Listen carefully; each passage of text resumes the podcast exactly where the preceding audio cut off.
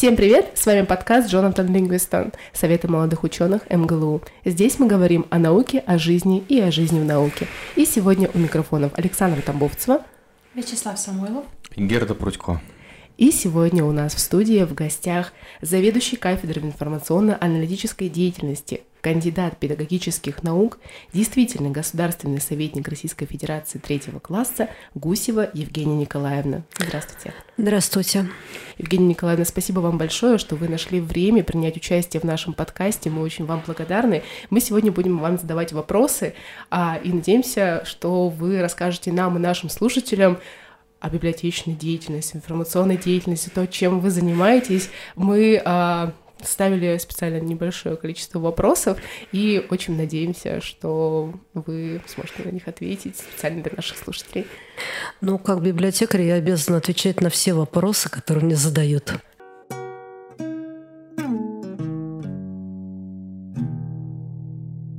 Евгения Николаевна, расскажите, пожалуйста, чем занимаются специалисты библиотечной информационной деятельности в настоящее время? Коллеги, это очень широкий вопрос. Давайте лучше подумаем, а, где они этим занимаются. А, потому что та деятельность, которая вот во всех документах там образовательных, в пресловутых государственных стандартах образовательно называется библиотечная информационная, она же очень широкая. И э, вы все обучались и писали дипломы. С чего вы начинали? Вы искали литературу. Литературу, да. Вот она, библиотечная информационная деятельность. Найти информацию, скомпоновать ее, структурировать, препарировать, да еще потом рассказать так, чтобы другим стало интересно. Угу. Вся наука не может без этой деятельности. А любой исследователь не может. Извините, любой аналитик, любой руководитель не может делать те, кто из вас работает, прекрасно знают, когда начальник говорит, так быстренько приготовил мне справочку за 15 минут, что там делается, я не знаю, где большие корабли просторы Большого театра. И что мы начинаем делать? Искать информацию. Сейчас, причем мы ее ищем во многих э, разных местах, а самое главное, мы отбираем ее, анализируем, препарируем – оцениваем, что вот последнее время особенно актуально, а потом предоставим пользователям. Вот тем и занимаются специалисты библиотечной информационной деятельности. Они могут не работать в библиотеке вот в нашем таком немножко обывательском понимании. Они работают в университетах, они работают в крупных компаниях, они работают в IT-гигантах. Они, ну, извините, Google начинался с библиотекарей которых брали, чтобы они умели настраивать поиск информационный. Угу. Вот, поэтому специалистов много. Они работают обязательно в, в государственном управлении. Очень большой спрос на них. Поэтому это очень широкая профессия. А вот вы сказали, они сортируют по определенным критериям. А какие-то обычно критерии бывают? Ну, первый критерий нравится, не нравится, конечно. А, вот. А по критерию ну, нужности, ненужности, полезности для какого-то конкретного вопроса или там неполезности, актуальности, неактуальности. А смогут ли воспринять те, кому эта информация предназначена, то, что мы им говорим. Если мы, например, э, ребенку там, 5 лет будем рассказывать о химии там, с помощью формул, он ничего не поймет. А если маститому профессору мы скажем, что надо вот в стакан воды насыпать порошок, ну, он обидится и так далее. Критериев много. В этом-то и сложность профессии, что никогда не знаешь, что будет следующее. А вот вы кандидат педагогических наук. А расскажите нам о своем исследовании и ваших научных интересах. Что повлияло на ваше решение вообще заняться наукой и защитить кандидатскую диссертацию? Знаете, коллеги, когда я э, через 10 лет после окончания школы и предварительно бросив два института, поступала в Институт культуры, у меня была четкая э, задача. Мне нужен был диплом, честно. Э, к этому моменту я работала в компании, которая занималась разработкой банковского программного обеспечения – у нас была очень большая э, подборка документов э, на, на языках и технических, и это совместить программистов и банкиров, да, совмещаются они, как выражаются наши ребята в банкомате. А, и нам надо было с этим работать, плюс множество официальных. Первое, что мы делали с ребятами прогрессом, мы написали электронный каталог на СУБД Oracle, когда еще за, э, российские библиотеки слов таких не знали. Мы его начали писать в 1994 году. Да. В 94 году только компьютер, наверное. Ну, были, были, были. Я скажу больше, до интернета были сети. Вот. Эти а, четыре буквы были вообще незнакомы людям. Да. Вот. А, и э, в 97 году поступаю, мне был, в принципе, нужен диплом. А должность моя называлась руководитель департамента информационного обеспечения группы компании, не буду говорить какой, э, чтобы не было рекламы. Она до сих пор существует на рынке, кстати. Да. Вот. Э, и где учат библиотекари, учат в Институте культуры. И я туда поступил. Когда я узнал, что надо будет учиться пять лет, я была в шоке. Я думала, что за три года управлюсь. По-стахановски так. Да, да, да. да. Вот. Но постепенно втянулась именно, вот именно в научно-исследовательскую работу. Это показалось очень интересным. Но кто бы мне сказал, что я закончу институт, я защ... Э, буду защищать диссертацию, я напишу докторскую, которую тоже бы надо защитить, я буду преподавать, я бы долго смеялась в тот момент. Вот. Но как оказалось, это очень интересно. Интересно не только копаться в книгах, а вот именно вытаскивать из них какие-то смыслы, какие-то вот связки этих смыслов делать, там, анализировать э, какие-то вещи. Что повлияло? Э, скажу честно, я всегда любила читать э, и очень быстро читала. У меня, как у Ленина, фотографический формат чтения. То есть я, я при желании хватаю целую страницу. А вот. Но когда я после школы, а я была страшная прогульщик, сказала, что я пойду библиотекаре, мама, у которой был библиотечный образование, сказала, только через мой труп. Мама была в шоке. Да, мама была в шоке. Я пожалела маму. Вот видите, поступила в библиотекарь через 10 лет. А, вот. Обычно я смеюсь, говорю, мам, ну это генетически. Ну, ты библиотечный закончила, я вот э, младшая сестра, тут у нас уже это, династия такая да. намечается, да. А вот, э, поэтому с одной стороны, получается, в общем, достаточно ну, такие четкие вот карьерные да, mm-hmm. вещи. Мне нужно было высшее образование законченное. Вот, близкое по моей работе. Я ее выбрала. А потом как-то вот втянулась, честно скажу. Вот. Кстати, на тему диссертации меня спровоцировала моя будущая на тот преподаватель, моя э, будущая потом научный руководитель по диссертации Любовь Ильинична Сальникова, э, которая, чтобы такую разгильдейку, студентку заочницу мотивировать, сказала, если ты вот эту вот курсовую потом сделаешь дипломом, я тебе ее поставлю 5, а так не поставлю 5. То есть она меня спровоцировала. Это было дипломом, тема диссертации. Потом я ее развела в качестве диссертации уже э, кандидатской. Это мотивация достижений прямо в учебе просто. Да, по-моему, просто меня как это купили. Кому же не хочется э, курсовик отдать за диплом? Очень удобно. Хотя, конечно, сейчас я понимаю с точки зрения самого будущего самого преподавателя, что да, действительно, это была определенная определенная мотивация, и она сыграла на каких-то моих амбициях, может mm-hmm. быть, в какой-то момент. Вот что, я считаю, достаточно важно для ученого, для любого исследователя, это амбиции. Yeah.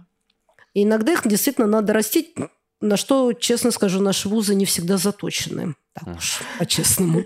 Ну, тут и масса э, проблем.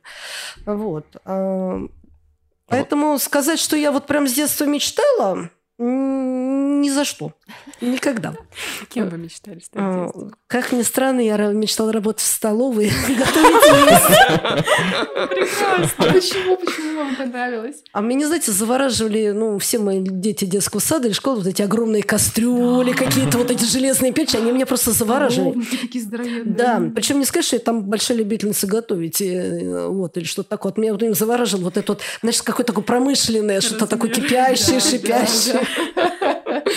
Вот. Потом было много разных идей. Но, вот, например, к концу школы, когда я практически в нее не ходила, я, честно скажу, я страшно прогуливала школу, потом приходила, получала пятерки по всем гуманитарным наукам и уходила опять на два месяца гулять.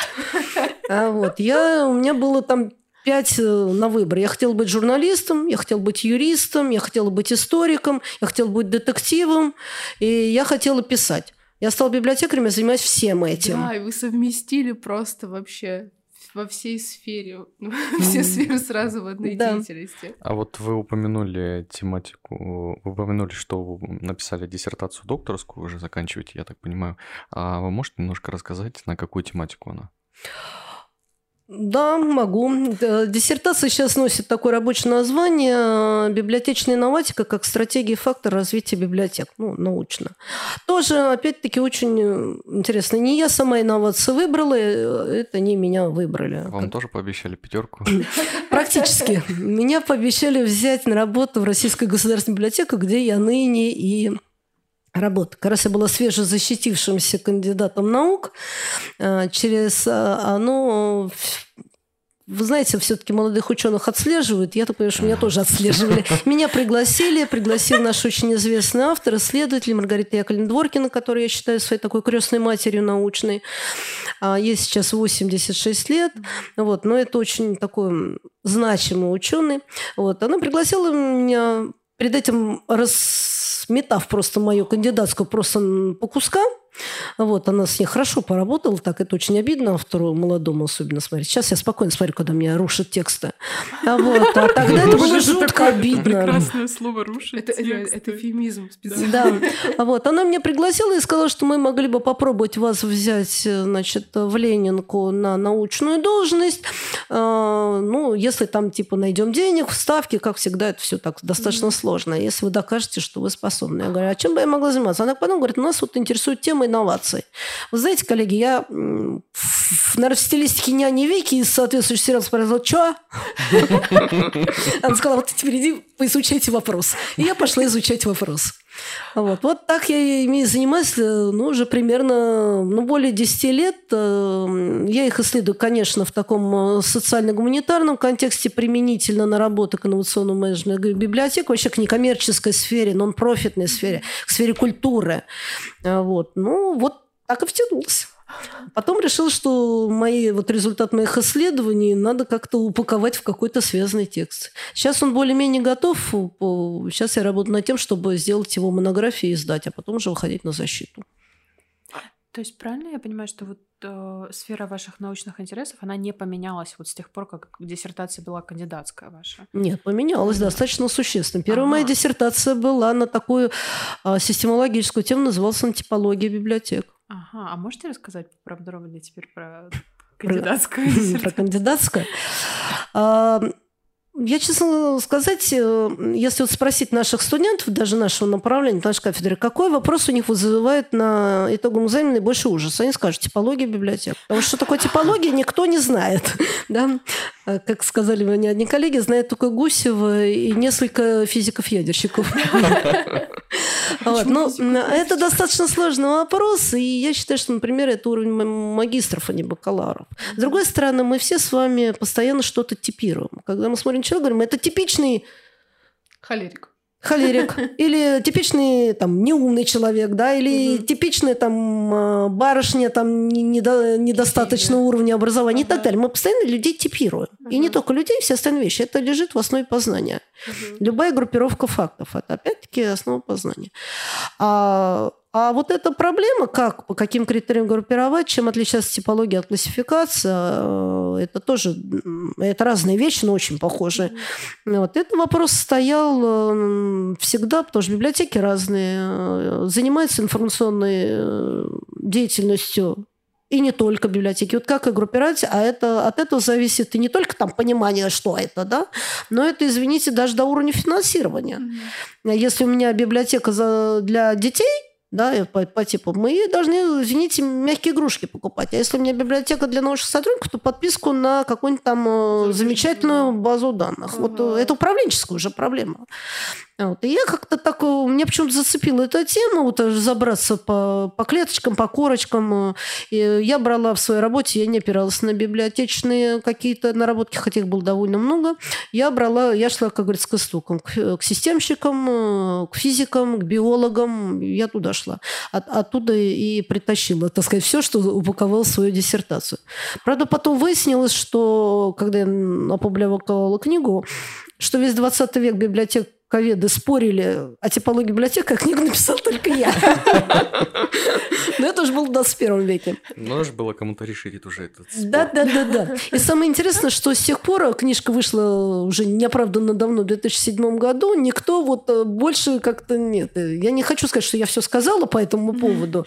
И отнюдь нет. И та типология, которую я предлагала в 2007 году, когда еще те же самые электронные библиотеки были относительно новинка, и сейчас это уже нормально, я считаю, что этим надо заниматься просто для того, чтобы действительно понимать, где, где мы, что мы, кто мы ага. и зачем мы. Чего мы хотим. Да, кстати, да. Ну. Да, в зависимости от ну. типа. А у меня еще вопрос такой возник. Вы сказали, обращались э, к физикам, к ядерщикам. А почему? А вы знаете, они лучше нас в мир созерцания занимаются. Разбираются во-первых, они этим занимаются дольше нас все-таки, mm-hmm. если там брать в физике несколько сотен лет, да, как вот mm-hmm. науки mm-hmm. там, да.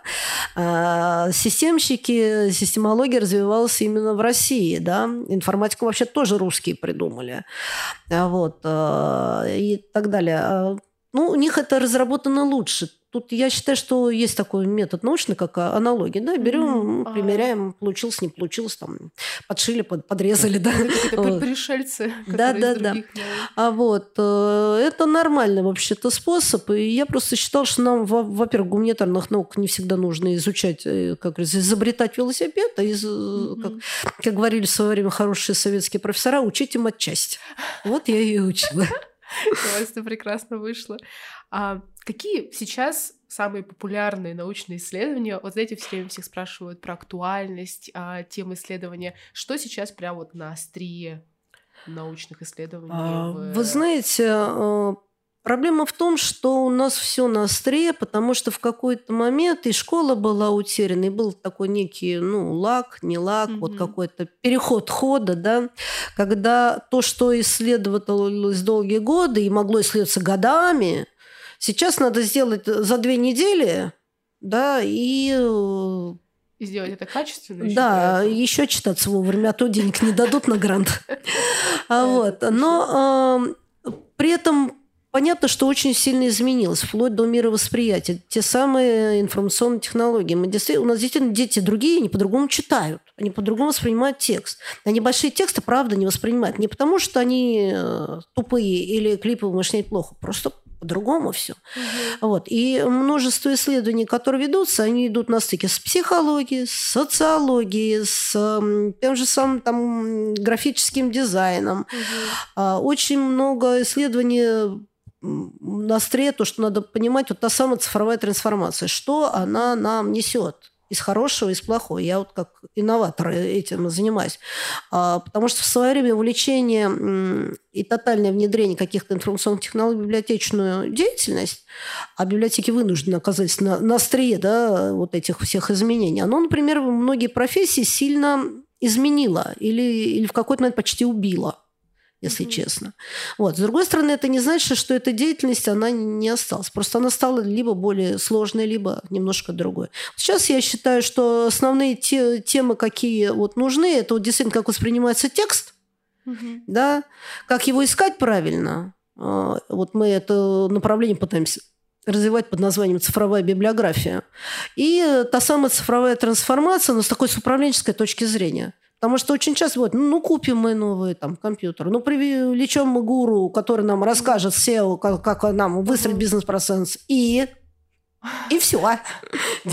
Вот. Поэтому на самом деле очень много э, актуальнейших тем, вот мы работаем со студентами у нас на кафедре, чтобы они нам подсказали, как вот именно представители этого самого поколения, которым мы иногда даже действительно не понимаем. аудитория такая Да, сразу. да. И что им было бы интересно. Ну и бесконечный пласт, который будет интересен всегда, это, конечно, изучение тех документов, которые были созданы до нас во всех аспектах. В историческом, в смысловом, э, в дизайнерском и, и так далее.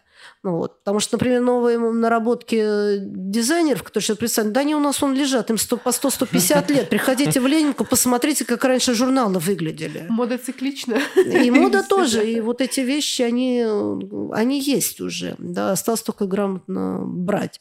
Вот поэтому, ну вот я считаю, вот три таких основных, значит, текст и его смысл, Мгм. восприятие этих самых текстов в разных средах. И вот трансформация, да, мы- не- это неизбежно. А вот э, была новость когда-то о том, что в библиотечном деле да, начали применять э, искусственный интеллект для анализа там почерка Петра Первого для выявления старых документов. Вы как-то связаны с этим? А, Нет, напрямую я с этим не связана, а, но да, попытки такие а, есть, такие исследования ведутся. А, При этом ну, искусственный интеллект тоже надо научить разбирать по- почерк Петра Первого. А, Вот. а, Я знаю, да, ведутся и в том числе на базе тех документов, которые вот хранятся в крупнейших библиотеках. На самом деле это тоже очень интересный пласт, особенно вы же знаете, как наши великие люди пишут. Это же кошмар, Мгм. прочитать ничего нельзя. Хуже врача. Э, намного. А у них же еще очень часто бывает свой собственный шифр, его М. расшифровать надо. А Вот. И, и вот это тоже, но опять-таки, это вот познание текста, да, совершенно другой... эм, с другого взгляда. Опять-таки, человек, э, даже сравнение, скажем так, прочитывания или там осмысления текстов с точки зрения вот искусственного интеллекта или э, исследователей, это тоже достаточно серьезная разработка. Она просто поможет понять, какие, э, какие взаимосвязи, э, не знаю, там, предысторию или какие-то вот, какие Мгм. выходы были из этих конкретных текстов. Какие-то успехи там есть уже? Вы не знаете? Э, Пока не знаю, обещаю разузнать и рассказать, потому что я знаю, что ка- как раз э, в том числе и в наши э, фонды обращались, вот, чтобы документы именно Петра Первого. Хотя в большинстве своем они хранятся в Санкт-Петербурге, естественно, э, и в Российской национальной библиотеке, и, по-моему, еще в нескольких других. Вот. Опять-таки, э, даже для атрибуции текста э, это вот необходимо. Это точно Петр Первый писал или кто-то еще? Нет, ну это важно. Или его друг. Ну, Или его друг, э, ординарец, или кто-то там пытающийся для, э, за него там, Ага, расписаться. уполномоченный, да, Да, да, да, да, да, да. Кто писал тексты Шекспира? Ой, там целая, наверное, эпопея. Кстати, в России был особый шифр свой, тоже класс. А, Вот в начале... Криптограф в здании. Да, в начале текста писалась такая большая красная буква, да, там фраза, и какие-то были вот такие эм, ну это- каллиграфические записи. И вот оказывается, что вот в этих вот закорючках криптографических, ну, каллиграфических как раз а, были зашифрованы определенные слова. Да, шифровался. Но опять-таки книга была всегда не для всех, не для, как говорится, массового Это потребителя. было да? очень дорого, это был предмет роскоши скорее. Да, а вот это действительно был предмет роскоши и предмет э, поклонения и предмет э, вожделения во многих случаях. Или наоборот, то, что надо было сокрыть и вообще никому не показывать. Вот вспоминаем имя Розы Умберто Да. Где там человек, может сказать, жизнь положил, чтобы никто в эту библиотеку не зашел лишний. Да. А вот, и да, вот эти все завитушки, они не просто так, это тоже вот очень серьезное такое направление научное, исто- и каллиграфия на стыке, и, так, и на стыке вот и криптографии, и дизайна, и искусствоведения, то есть там И все. медиевистики. Да, да, да, да. Даже есть вот э, в высшей школе экономики отдельное направление, медиевистику они открыли. Средние тоже вот, да, изучают средние века, и есть такая группа, вот страдающие средневековье, они любят оттуда на страницах во время того, когда писали книгу, делали специальные рисунки. Так оказывается, эти рисунки — это не просто веселые картинки, они тоже несут какой-то смысл, и люди, а, ну, специально обученные люди, они могут их читать как текст, Да. потому что они для них не изображение, это текст. Это вот эти коты с горшками в руках, в Да, лапах. ну это да, вот друзья Босха. Да, Мы знаем, что помимо руководства кафедры здесь, э, в лингвистическом университете, вы также являетесь директором департамента научно-образовательной деятельности а, Российской государственной библиотеки. Поделитесь с нашими слушателями, как вы успеваете вообще связывать и научную деятельность, и административную, как вам вообще удается это все вместе. И преподаватель. И преподавательскую, да, еще. Ну, коллег, когда мне обычно спрашивают, как ты все успеваешь, я обычно говорю с трудом и воодушевлением. О, Прекрасно. это прекрасная фраза вообще. Ну, нет, за- заявка уже давно на небеса отправлена. Там плюс 2-4 часа в сутки, пожалуйста, и умеешь мою любовь поспать. Я очень люблю спать. Ну, на самом деле, конечно, достаточно все сложно, очень плотный график. А, с другой стороны, а, мне, наверное, повезло в этом смысле. Все, чем я занимаюсь, а, интересно, б, оно как-то в одном русле. Именно поэтому я в свое время согласилась э, возглавить кафедру в лингвистическом университете, а не только потому, что здесь всего одна остановка на метро. Нет-нет, конечно же, не поэтому поэтому... А вот, э, и то, что я делаю, в общем-то, оно примерно в одном... Я заним... Во всех своих ипостасях я занимаюсь э, примерно тем же самым. Что такое ну, департамент научно-образовательной деятельности? Это, в общем-то, мини-вуз внутри Национальной библиотеки, кое является Российская государственная библиотека. И этому вузу мы в этом году празднуем 100 лет. Ничего себе. В ноябре месяце приглашаю в гости. А, то есть в свое время библиотекари решили, что спасение утопающих – дело рук самих утопающих. Вообще учить профессию библиотекаря у нас начали в 13 году, 1913 году, на деньги филантропа генерала от инфантерии Шанявского, где в его Народном университете были открыты курсы, куда, кстати, брали женщин. Не на все места брали. в то время. Да. да. И мы открылись курс, ну, как мы сейчас сказали, повышение квалификации. Вот, потому что библиотек снялось все больше, и это требовало специальных знаний, а не только любви там, почитать книжки. Это, кстати, не главное э, качество библиотекаря. Лучше пусть он не любит читать книжки, а то будет читать, а не работать. Откровение. Профессия грамме обязательно. Да, да, да. Вот. А в 22 году, когда в Ленинку тогдашнюю, точнее, библиотеку Румянцевского музея а, свозили появились э, огромное количество национализированных книг, а по закону, одному из первых э, законодательных актов, э, декретов российского государства большевиков было обязана, в общем, все ну, книжные богатства национализировались. И чтобы оставить себе библиотеку, надо было доказать, что она нужна для работы. То есть фактически книги вот связывались. Они все крупные библиотеки присылались. И э, в Ленинке в тот момент было очень много книг, с ними надо было работать. И поняли, что надо своих учить просто. Учить было некому. И организовали так называемый кабинет библиотековедения и учебные курсы при нем. И стали учить. Вот. И вот уже на протяжении 100 лет в разных ипостасях мы этим занимаемся. Мы учим своих сотрудников, они тоже постоянно должны быть вот обучаемы. Мы сейчас учим библиотекарей э, других регионов. Мы называется сейчас система дополнительного профессионального образования. А, и если вот у вас есть, например, э, диплом там, биолога, да кого угодно, а вы хотите работать в библиотеке, то вы можете у нас пройти профпереподготовку, получить прекрасный диплом, дающий право на эту образовательную деятельность. Так что я такой мини-ректор. А вот, у меня есть э, несколько направлений, у нас более 30 программ разных, при этом мы в этом году вот открываем, тоже будем открывать цифровую трансформацию, будем открывать новые курсы. Вот, мы этим работаем. И вот второе подразделение подразделение, которое в стык идет, это, так сказать, ресурсная база, где мы собираем все книги, все издания, все документы, ну, по возможности, конечно, которые нужны для, наших, для нашей профессии. Вот этот, э, он раньше назывался кабинет библиотековедения, его так по старинке зовут до сих пор КБ. Вот. А вообще называется отдел, отдел литературы, библиотековедения, библиографоведения, книговедения. Вот. То есть мы вот такие вот идем. Лаборатория для библиографов. И библи... безусловно. Вот. А вы занимаетесь а, изучением вот старинных документов? Вам же нужно, получается, наверное, как-то тоже... Ну, одно из направлений — это работа с источниками, в... как-то сохранять, а вот реставрация... Обязательно. Обязательно. У нас вообще... В, в... Кстати, коллеги, вот у нас вчера и сегодня проходило э, международное совещание как раз реставраторов. Ну, понятно, далеко не все дальние зарубежные коллеги смогли приехать, вот, но интерес огромный. Мы вообще являемся, я имею в виду, вся библиотека, крупнейшим центр, центром по реставрации по, а, у нас, вы знаете, у нас просто цеха для реставрации. Вот, а с учетом того, что у нас огромное количество именно старинных книг, да и вообще книги надо сохранять, вещь mm-hmm. хрупкая.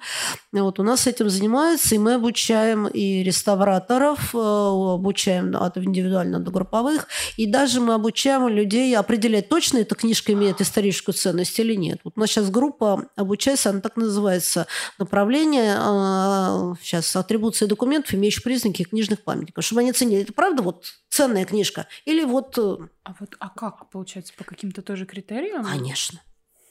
А попадались вам подделки какие-то? Ой, сколько угодно. Последний из разряда анекдотов, он даже проходил где-то в информационных каналах Ленинки, на- у нас есть канал на Дзене, еще где-то, значит, там, всем известна э, легенда о Петре и Февронии, как они там сводились, разводились, там лечились, э, умирались, в общем, такая идеальная парочка русского средневековья. И вроде как считалось, что у нас в отделе рукописи, это отдельное подразделение, очень интересное. А, Значит, а, находится рукопись, летопись, э, значит, с записью этой легенды. И Она относилась примерно, по-моему, к 12 или 13 веку. А Вот. Замечательно, у нас много там чего интересного есть. И Евангелие Хитрова, и Библия Гутенберга. У нас, в общем, есть что посмотреть. Инку, Инкунабула, то есть книжки 15 века и так далее. Вот, а, да. А в какой-то момент, ну, так как летопись, 12 век, на- ну, надо бы ее немножко там в порядок привести, принесли ее нашим реставраторам. А Что первым делать? Ну, вообще смотрят состояние. Когда начали более внимательно смотреть на материал, на носительный запись, говорят, что-то нам это дело не нравится. Кажется, это не 12 век. Кажется, она более новая. Да, но, например, на век 16 оказалось. 16 или 17. То есть фактически это фейк, как бы мы сейчас говорили. Но извините, этому фейку уже 500 лет. И вот мы теперь сидим и думаем, и вот как? ну? Да, куда ее теперь? Вот интересно, во-первых, кому э, это в 16 веке надо было переписать эту летопись, э, ну, имитировать летопись, видимо, более древней. Может, это список был, да мы там ну, переписывались, безусловно, э, ценный документ. Но, в общем, вот, вот такое, это такое дв- двойное... Вот, А это может быть копией? Или это Ну, именно там Тогда что-то было копии не изменено? делали. В- Любая, любое вот называл списки, да, списывали, да, Мгм. переписывали. Они всегда носили немножко отдельно. Переписчик мог быть другой, там краску у него закончилась, вместо синенькой красненькой подбавил и так далее. Ну, я утрирую. Да, э, материал другой. Тут писали на пергамене, э, все эти там ягнята закончились, на козьем пергамене начали писать. Или еще что-то. Там вещи разные. Или бумага там тоже меняется. То есть э, копий вот в нашем понимании э, вот э, стопроцентно одинаковых нет. Нет и все. Вот, э, если мы берем где-то вот до середины 19 века, вот одинаковых книг нет. Каждая книга уникальна. В этом-то их и ценность. Вот, конечно, это, скорее всего, переписка, но она считалась долгие года оригиналом. Мгм. То есть это э, обычно вообще-то переписчик всегда тоже, как знаете, сейчас там знак копирайта ставится, Ага. да, они там переписал Ивашка такой-то, монах такого-то монастыря. Да. Вот, обычно не ставили какие-то свои, э, во-первых, тоже автор, определенные авторские права, да, у них, э, как у переписчика и так далее. А вот, ну, честно говоря, наш этот раскол-то тоже из-за по вине переписчиков, переводчиков, и, как мы сейчас сказали, издателей произошел. Да, да. Я имею в виду церковный Ага. раскол. Да, Вот, Спасибо да. переводчикам. Я просто, да, хотела задать вопрос, думаю, господи, неужели книги подделывают? Ну кто? А потом, когда оказалось, что 16 век, думаю, так, я, Нет, чё? это- я не поняла. Это просто подойдет какой-то вот раздел а, раритетные подделки. То есть они имеют Да, ценность как подделки, очень хорошо похожи Мгм. на оригинал. да, да, да, Но они ну, тоже сами, а им много лет, они Да. тоже несут Самый первый историческую... фейк в истории. О боже мой, изучение фейков, это же сразу Ну, целое это направление. очень интересно. На самом деле это направление развивается. Опять-таки вот эти споры, там фейк, не фейк, да, там принадлежат ли рукописи Шолохова Шолоху, там, Да, может, самого да. Шекспира Шекспиру, Шекспир. да, и так далее. Это вообще очень интересно. Это иногда просто детективы разворачиваются, а, и детективы довольно э, такие интересные. Захватывающее. Захватывающие. Да. Я вот на ученом совете лингвистического университета в прошлом году рассказывала историю, которая тоже вот э, участником которой я была и нахожусь до сих пор. А, Расскажите Тоже могу рассказать. Расскажите нам Значит, приходит э, в, в РГБ э, письмо от э, какого-то потомка э, иммигрантов из России в Германии, ныне проживающим, знаешь, с таким предложением. Типа, уважаемые там, друзья, ну, он к нашему директору обратился, значит, эм, мои знакомые на каком-то там аукционе купили книжку, древнюю и старую. А книжка ни много ни мало, как первое издание Себастьяна Бранта «Корабль дураков». Такая книжка. Это потом, Ага. кстати, была картина Борхеса. Сначала книжка была. 1494 год. В мире их 8 штук до сих пор. А вот, а, значит, она этой самой книжки, она, э, ее еще уникальность не то, что это был там первый сатирическое, одно из первых произведений, а именно то, что она была издана, по-моему, в Лейпциге или Мюнхене, я путаю города, по-моему, в Лейпциге, в Лейпциге, на немецком языке, тогда же все на латинском mm-hmm. писали. Вот, то есть одно из первых вот на, на, на языке. Вот. А, и на ней, на этой книжке стоит штамп библиотеки Генерального штаба России, армии Российской империи. А он, значит, этот э, заявитель, обращаясь к нам, говорит, я знаю, что вот эти списки, и вообще вы до сих пор являетесь э, библиотекой, мы являемся, кстати, до сих пор Центральной библиотекой Российской Армии, и в том числе у нас хранятся фонды э, библиотеки Генерального штаба, в том числе вот эти описные книги, куда записывали все, что поступало. Библиотека Генерального штаба в 1896 году погорела немножечко в Санкт-Петербурге. После этого как раз да, перевезли ее в Румянский музей. Вот, а потом, когда революция, в общем, все туда закинули, у нас до сих пор есть военный отдел, где множество интересных вот э, документов. Именно он так называется военный отдел, военный фонд. А, вот, э, значит, поэтому, говорю, пожалуйста, подтвердите мне, вот судя по... Э, под, ну, подлинность, не подлинность, была ли такая книжка в библиотеке Генерального штаба. И, значит, ксерокопия этого самого титульного листа этой книжки. Э, наши сотрудники, библиографы побежали, посмотри, э, открыли эти описные книги. И да, э, под номером там, таким-таким-то указано, что в седьмом там, шкафу там, на третьей полке за номером таким-то стояла книжка Севастьяна Брента 1494 года издания «Корабль дураков». Все. Замечательно. Наша книжка... А, он еще приписал, что ежели она ваша, то я, как там э, лояльно относящийся к России, готов эту книжку передать России обратно. Ну, мы тут вообще на уши встали. Мы всегда, все библиотекари рады, когда им книжки Да-да-да. приходят, тем более вернется. Ну, мы уже прописали, через посольство это все можно сделать. Ну, хорошо, почти уже написали письмо, типа, давай, дорогой, в общем, любим, целуем, приноси нам эту книжку, мы вот прям с дорогой душой. И тут мои коллеги, те самые библиографы, я их называю библиографинями, говорят, Евгения Николаевна, что-то тут не то. Я говорю, а что такое? Понимаете, говорит, смотрю я на вот эту ксерокопию. У нас ксерокопию, ну, мы книжку не видим, значит, да, этот э, стоит. Штамп. Штампик, все, название, это год, все. Но Тут написано, что э, тут, говорит, не немецкий язык, а все-таки латинский. Я говорю, так, я вот, честно, я не определю старолатинский от старонемецкого. Вот не определю все вот на, по, по графике. А вот, я говорю, и? А говорит, книжка на латинском языке была издана не в Лейпциге, а в Мюнхене не в 1494, а в 1498. То есть через 4, 4 года. года. Да. То есть она была ага. на латыни. Вот. А тут-то вот так стоит. И тут мы задумались, то ли это фейк, то ли это какая-то подделка, то ли нас этот э, дядька захотел тоже развести каким-то... Да. Но, с другой стороны, он денег не просил, он э, вроде предлагал ее дать. То ли это его или его знакомых, кто купил эту книжку вот так вот э, на колор. Еще раз перепроверили, нашли наших сотрудников, которые разбираются, подтвердили, да, э, титульный лист на латинском. Mm-hmm. И действительно, в Мюнхене сдавался не в 494 а, на, попозже, да. Угу. Вот. Ну, вот это мы все писали, предложили ему атрибутировать эту книжку уже специалисту, потому что мы по картинке угу. смотрели. А, указали, где есть специалисты, которые могут это сделать. В Германии вот, уже это все хорошо поставлено и развито. Там есть в Берлине, Штургарте специальные люди, как говорится, специально обученные, которые помогут это сделать. И типа мы с дорогой душой дальше будем продолжать работу. Вот эта работа ведется. В принципе, это еще и забота Интерпола, как она попала за границу. Вот, ну, это следующий вопрос. Но это вот... Это вот, вот детектив такой... начинается здесь. Да, детектив начинается здесь. Вот он детектив. Вот он на, на моих глазах просто развернувшийся. Пожалуйста. Это история. Нужно выпускать книги с такими историями. Ну, на самом деле у нас есть э, сборники, может быть, не широко известны там узкому кругу, да, вот где вот такие истории тоже э, связаны, когда вот поиски, когда там находятся какие-то вещи. Вот, то есть у нас достаточно много вот таких историй. Ну вот. У нас многие книги с историей просто. Ну, это просто такой пласт сразу поднимается, и у него тоже интересно. Вот историки, они ездят на раскопки. Куда ездят э, библиографы? Бигли... Куда? Они идут в фонд и смотрят.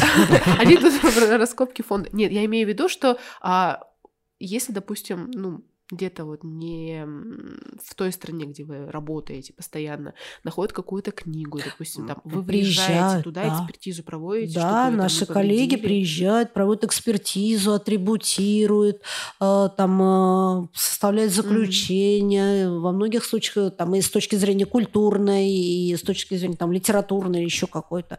Да, это все проводится, это делается. В общем-то, ну, в последнее время эта работа была достаточно неплохо налажена на уровне всего мира. Вот, и какие-то вещи. Собственно говоря, у нас даже есть там э, скандал мирового уровня, который продолжается уже много лет, когда мы э, там делим библиотеку Шнейрсона, наверное, слышали несколько лет этот сюжет был.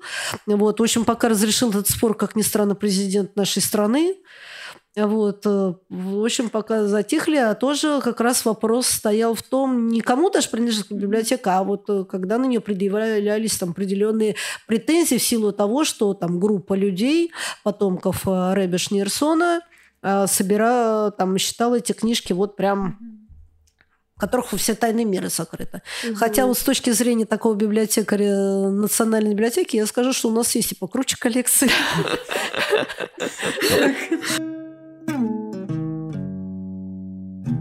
А можно сходу вопрос тогда, какая самая, наверное, удивительная, необычная книга, которую вы читали? А, удивительная или необычная? Скажем так, э, произведшее впечатление. Я, наверное, вот так скажу. Я прочитал довольно много книг. А вы знаете, какая на меня очень такое интересное впечатление произвела книжка, а, как ни странно, поэта Вяземского, э, поэта эпохи э, Пушкина его прижизненные издания, на котором он около каждого своего же собственного стихотворения написал какие-то комментарии, как мы сейчас сказали, комменты, да, лайки поставил. Серьезно. Например, идет э, стихотворение, рядом написано, какая ерунда. Его почерком. Там еще чего-то, типа, что за чушь? Это, видимо, спустя несколько месяцев после выхода Да, да, да, ну, видимо, да. Вы знаете, на меня это произвело впечатление. То есть, фактически, это работа автора с самим собой. Или там где-то просто восклицательный знак, значит, все нормально. Литературоведы сейчас, наверное, в восторге были бы от Да не знают об этом издании. Вот, это достаточно известное издание. Вот, вот она мне произвела определенное впечатление. Вот. Еще могу сказать, книжка, это вот из открытия недавних, она из меня произвела впечатление не литературными какими-то там художествами, а вот ее действительно история. История трагическая. А если погуглить э, в сети э, по запросу «Книга, пробитая пулей», она там будет обязательно.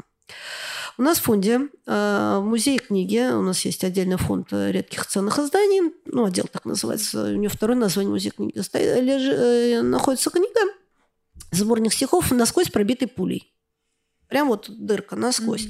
Mm-hmm. точную копию ее при во-первых, лежит, э, должна лежать, по крайней мере, в фондах э, музея, э, вот где рже, памятника вот этого угу. под Ржевом, да, и, в принципе, мы делали такой подарок для президента, вот для эту книжку. Значит, у нее очень трагическая история. Она была найдена в 1944 году журналистом, не помню какой газеты, он «Красной звезды», в сумке убитого бойца, да, солдата. А вот это сборник стихов, и там еще между страничкой были заложены, они сейчас там есть, засушенные цветы. Мы вот когда отдавали на сканирование, аккуратно вынимали эти листочки, вот складывали их в специальные бумажки, чтобы, значит, нет, они там до сих пор есть. А вот, значит, э, сборник стихов не очень известного поэта Серебряного века, ну, широкой публике неизвестного. Вот. А, и вот этого журналист, когда он нашел эту книжку, насквозь пробитую пулей, значит, рассказали, что эту книжку вот этот убитый боец забрал у, из вещей своего убитого друга, как раз под, он участвовал вот в боях под Оржевом в 1941 году. И вот потом три года носил, потом сам погиб. А вот, вот помните это стихотворение «Я убит mm-hmm. под Оржевом». Да. А вот. А, значит, журналист забрал эту книжку, значит, написал там небольшую заметку и э, уже после войны отдал эту книжку с пробитой пулей в автору этих стихов, который э, вылетел из головы этому, в общем, семью mm-hmm. этого автора, отдал ему какую-то книжку, прошедшую войну. То есть она в какой-то момент, видимо, была на груди, извините, у этого человека, mm-hmm. этот сборник стихов, и вот когда его убило, вот это ту вот эта пуля насквозь прошла. Вот. И когда уже потомки поэта, архив отдавая, они передали в РГБ. То есть э, у книги буквально трагическая судьба, да, но при этом очень такая тяжелая. И, честно скажу, у нас книг вот с такой историей огромное количество. Это тоже пласт, и мы, в общем-то, ждем молодых историков, мы ждем молодых исследователей, историографов, которые будут с этим работать, потому что это, это сложные вещи. Это, ну, это вот, вот эта книжка, она вот мы как раз ее готовили к 75-летию mm-hmm. Победы, вот, и вот я ее в руках держала. А получается, вы копию делали? Да, мы сделали поточную копию, mm-hmm. ну вот воспроизвели, вот в качестве, естественно, оригинал, да, сама книжка, она хранится у нас. Вот, но это вот так, такой вопрос. Так что у нас много. От великого до смешного у нас, в общем-то, от трагического до радостного. Просто это так необычно. Вот мы все время говорим, что у каждой книги там есть там своя душа, там своя история. А тут просто книги, которые пережили просто mm-hmm. не одну там сотню лет и множество людей повидали, и ты просто берешь эту книгу, и у тебя огромный пласт истории в руках, да. и тебе нужно ее как-то развернуть и рассказать другим людям еще. Это же очень интересно. Люди всегда любят собираться вместе, рассказывать другу истории с жизни, о том, что было, строить какие-то... Да, потом это сборище вот людей друг другу что-то расскажешь, стали называть университетами. Потому что все университеты начинали с библиотек. Да, библиотека всегда была центром вообще Ну, так без этого невозможно. Собственно говоря, как родилось вот это регулярное образование, да? Кто-то прочитал умную книжку, посадил вокруг себя кого-то и начал рассказывать, что он прочитал. Мы же до сих пор читаем лекции. Да, да, это укрепилось в языке просто. Да, это закрепилось в языке. А если у тебя не будет библиотеки, ну и как ты будешь это все кому-то рассказывать? Никак. Гордость каждого дома – это когда ты заходишь в гостиную, а у тебя помимо серванта с хрусталем стоит большая, большая, большая книжная Собрание сочинений Ленина. Как вариант. Да, у нас тоже такая была в библиотеке. Вот, но книги — это реально просто повод для гордости, и, к сожалению, сейчас большинство делают выбор пользу электронных форматов. Uh-huh. Появляются электронные книги, которые... Что самое удивительное, сначала появляется электронная книга, простой экран, а сейчас говорят, нет, а давайте мы сделаем электронную книгу, больше похожую на настоящую книгу. Да, Чтобы более там шуршали страницы. Да, чтобы запах шел и так далее. Сразу а, такое Кстати, если от книги идет запах, ее надо лечить. Ее к реставраторам надо, она болеет. Да, вот этот приятный запах старых книг, это не болеют. А они же даже пахнут, когда они новенькие, прям трещат. Новенькие они это пахнут краской и клеем, условно говоря. А вот когда вот э, такой немножко сладковатый запах идет, да. это уже надо, надо лечить. А это клещ получается? Нет, это не клещ, но бумага, она же, это же органика. Она начинает стареть, болеть, грибок может появиться. Опять-таки, э, вот, кстати, нельзя же есть, э, не зря же есть такой обывательский штамп, что такое библиотекарь? Это тетушка в очках, завернутая в что-то тепленькое, которая сидит и что-то там перебирает, да? Вот. Э, ну, на самом деле, почему так? Ну, очки понятно, потому что э, много работаешь с информацией, э, с мелкими там текстами и так далее. Но на самом деле книги очень не любят яркого света и не любят тепла.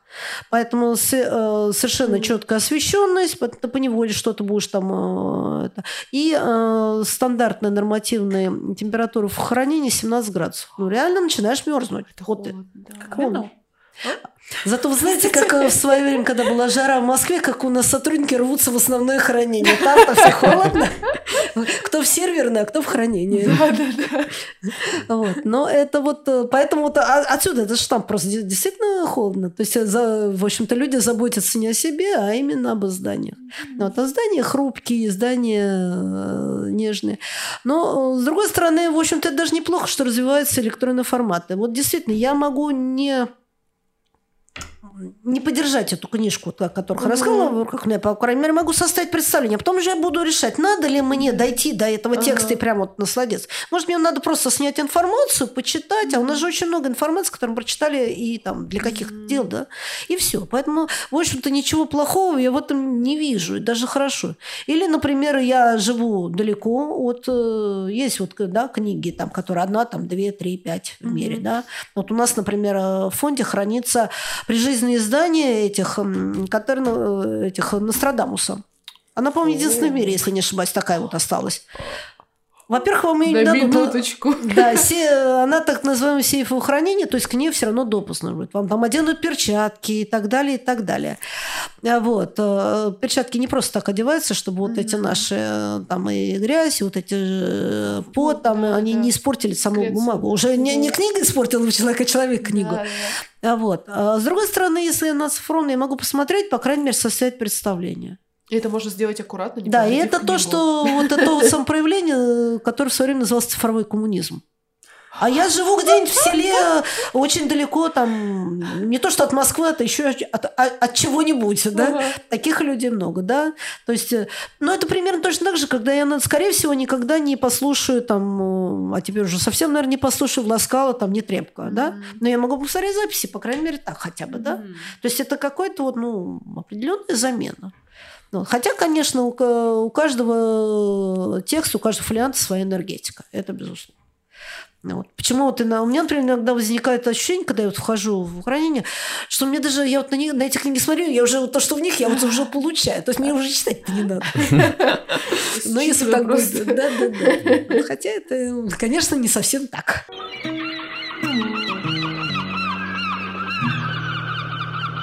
Вы говорили, что специалист по информационно-библиотечной деятельности так много работает с информацией, да, и с современными техническими системами тоже работает.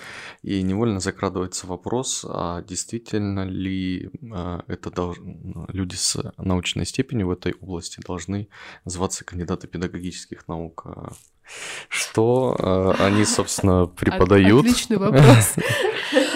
А Вы знаете, за то, что я кандидат педагогических наук, отдельное спасибо Надежде Константиновне Крупской. А, Именно потому, что а, именно она, она стояла у истоков вот современного понимания библиотечного дела, но это было там в 20-е годы прошлого уже века, организовала так называемый отдел внешкольного образования при наркомпросе. Что такое внешкольное образование? Это вот то, что сейчас можно на- назвать таким отделом библиотек, в том числе. То есть они, она понимала библиотеки как вот там ресурсы, инструменты именно внешкольного образования. То есть не то, что детки в школе, а вот сверху для взрослых, для детей, но вот вне рамок вот такого Мгм. регулярного образования. И э, поручила, вот как раз начала разрабатывать систему библиотек, которая, в общем-то, ну, с достаточно серьезными изменениями, но мы имеем до сих пор. И, кстати, она считается одной из самых лучших в мире, так уж по-честному, при всей ее там недостатках и достоинствах. А вот. Но так как внешкольное образование при наркомпросе, соответственно, решили, что заниматься вот таким образованием могут э, в том числе и педагоги. И даже была в свое время там в одном из журналов э, м, посвященная как раз э, общему образованию, некая статья, которая Крупская призывала значит, э, библиотекаря, это были по большей части мужчины, идите на фронт, гражданская война продолжалась, школьные учительницы, идите в библиотеки. Идите в библиотекаря. Вот оттуда, кстати, началась, так сказать, феминизация профессии. Мгм. И сейчас уже мужчины воспринимаются как некая такая, ну, уже не экзотика, но, но в общем-то, их ну, действительно меньше в какой-то момент, да. А вот. И э, вот это закрепилось. Хотя надо понимать, вот если посмотреть паспорт нашей научной специальности, конечно, у нас э, могут быть по нашей специальности, которая сейчас получила новый номер 5.10.4, а был 052503, ну, в общем, неважно, да. Она, во-первых, тройная библиотека ведения, библиографоведения, книговедения, и там могут быть кандидаты исторических наук, Мгм. То есть в исторической части изучаем.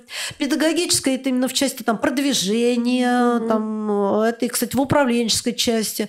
А, Филологических наук а, могут быть, э, то есть вот как раз, э, когда речь идет о текстах, да. Мгм. Вот, то есть как минимум три, может быть.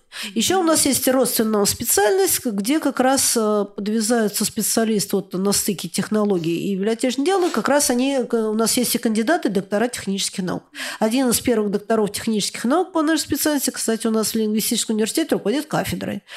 Да, вот, и Яков Леонидович Шрайберг. Он именно доктор технических наук, но по нашей библиотечной специальности.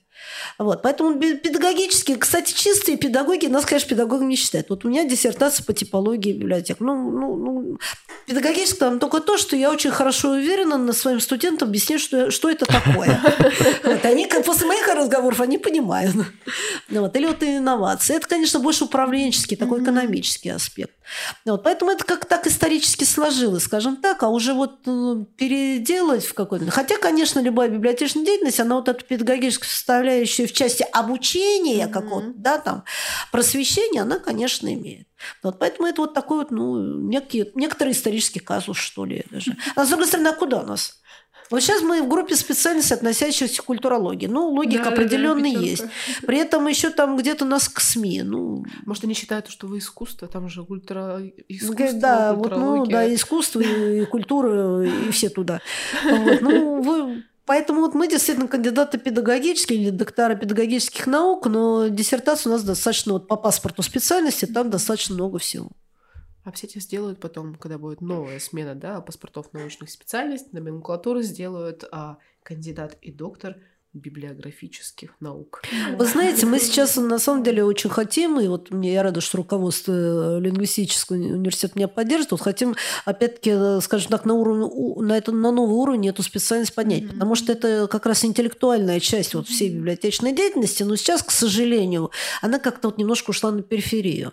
Опять-таки, действительно, какие-то вещи лучше нас делает и искусственный интеллект, да, и mm-hmm. там, я не знаю, известные факты там, как когда робот э, делает там дайджест сведений там, по науке угу. гораздо лучше, чем человек, и быстрее, самое главное, да. Вот. С другой стороны, когда речь идет о смыслах, о содержании, вот этих полутонах, как вот в примере с Брантом, да, тут без человека тут не обойдешься. Опять же, как говорил мой учитель в свое время, машина наверное, тупая, чему научишь, что и будет делать. Все, что стоит знать для машинного обучения сегодня.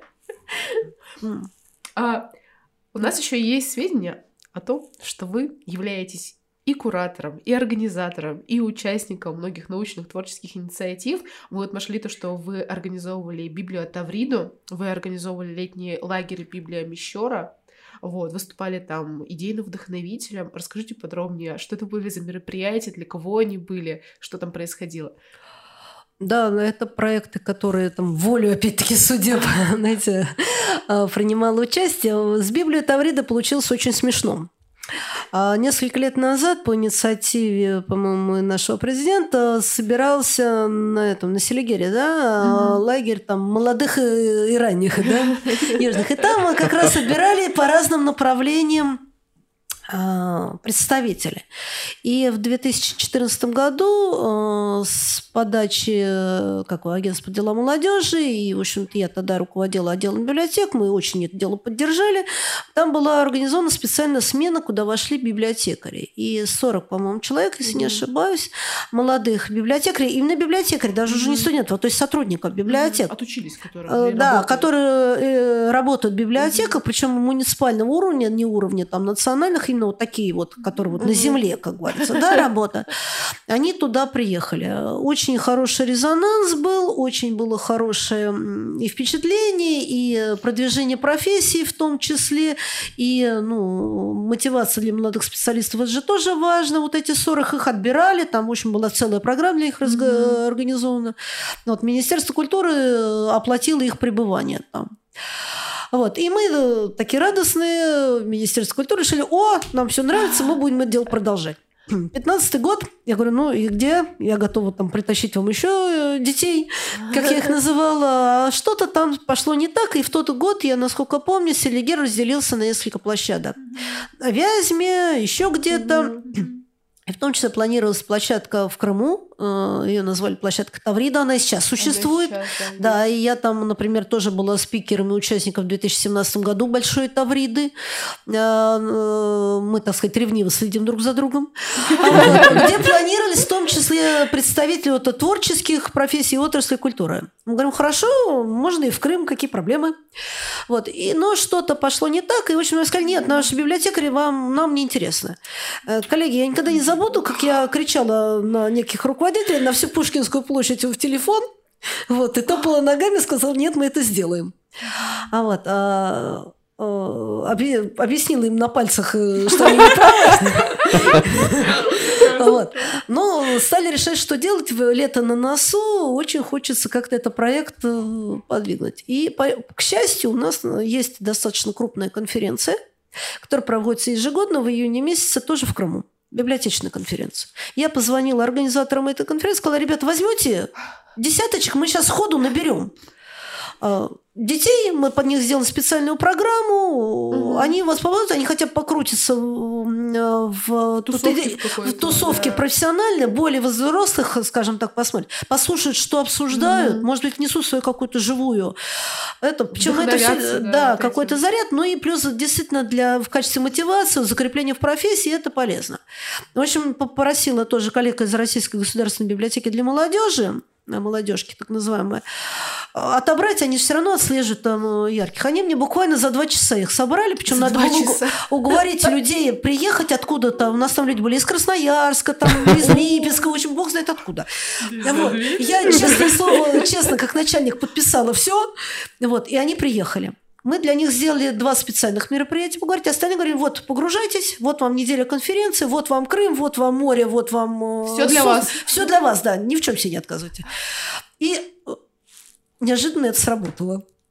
И, на, и вот буквально несколько лет, до 2019 года, потом угу. ну, пандемия немножко тут внесла изменения, мы каждый год это делали. Мы э, потом выковали, так сказать, такую концепцию, что действительно это погружение, что мы берем именно молодых сотрудников библиотеки, угу. именно сотрудников, которые уже работают, которые чем-то себя проявили. Мы для них делали специальную жесткую программу и обучающую, и такую, они у меня лазали, извините, горы покорять. Серьезно. Там ныряли в море с буна от уже к ужасу охраны пляжа. Вот. Э, мы их погружали. Они имели возможность поговорить там с, с директором Национальной библиотеки России, поговорить, чего это нет, с замминистра культуры, поддержать его Где за они еще могли встретиться да. просто в другое вот, время. Послушать э, коллег из других стран. Мы их, где-то их надо было до 25 человек мы набирали максимально, потому что поняли, что группу больше тяжело. Угу. При этом вот и спикеры, все к нам возились, э, это были те же самые участники конференции, те же самые представители, Абсолютно бесплатно они это делали. Они им читали лекции, они проводили с ними тренинги, мы проводили с ними стратегические сессии, а, там записывали с ним клипы. Потом э, наши коллеги выбивали э, автобусы, мы возили их в Артек посмотреть, как он сделается, и там они проводили мероприятия. И вот оно неожиданно таким образом сработало. Вот. И э, мы посчитали, где-то 80 человек прошло за Библию Таврида. Почему Таврида? Потому что вот от той площадки, да. куда нас э, не захотели взять, но в 2017 году была специальная сессия, и угу. для библиотекаря участвовали. И вот я там тоже была как спикер, как участника. Вот. И, ну, а Библия, потому что... При этом к нам приезжали представители Большой Тавриды, интересовались, сказали, что у нас серьезнее образовательная программа, у нас так все жестко, четко. А вот ну, в общем-то, эти люди до сих пор дружат. Э, у нас две э, этих э, супружеские пары за это время образовались. Нет, серьезно. Вот сколько там не супружеских, я уже Нетворкинг. не знаю. Практически. А вот, и оно сработало. Ну, вот пандемия немножко обрушила это дело. Вот сейчас там, ну, опять-таки, вопросы деньги, финансирование организации, кто на себя это возьмет. А, но в 2021 году коллеги которые из Рязани, это специальная компания, которая занимается оборудованием для библиотек, сами предложили на свои деньги, организовали Библию Мещер. То есть продолжение сюжета. Точно так собрали около 20 человек вот ага. со всей страны, привезли их в Мещер, в местечко Солодча. И тоже там в течение, по-моему, 4 дня с ними занимались. И э, тоже спикерами, опять-таки, бесплатно участвовали вот те, кто в, в этот Тавриде уже крутился. То есть у нас такое вот какое-то взаимополение. У меня вообще есть идея там, не знаю, собрать съезд этих самых тавридян. Все вузы э, культурно меня обижены, почему не берете студентов? Я говорю, ну у нас просто акцент уже на профессионалов идет, на тех, кто работает. Хотя вот такие лагеря я считаю очень полезными. Это такое взаимное взаимопроникновение, потому что это важно из... Мы для специальной темы для них э, подготовили, Выбирали, там да. выбирали. Мы специальных там спикеров, я помню, с одного спикера просто выгнула, я сказала, так, ты не тянешь, иди отсюда. То есть жестко все. Вот, то есть э, для, для коллег попасть вот в этот проект, это очень почетно было. С вами вот. не забалуешь так. У нас все серьезно.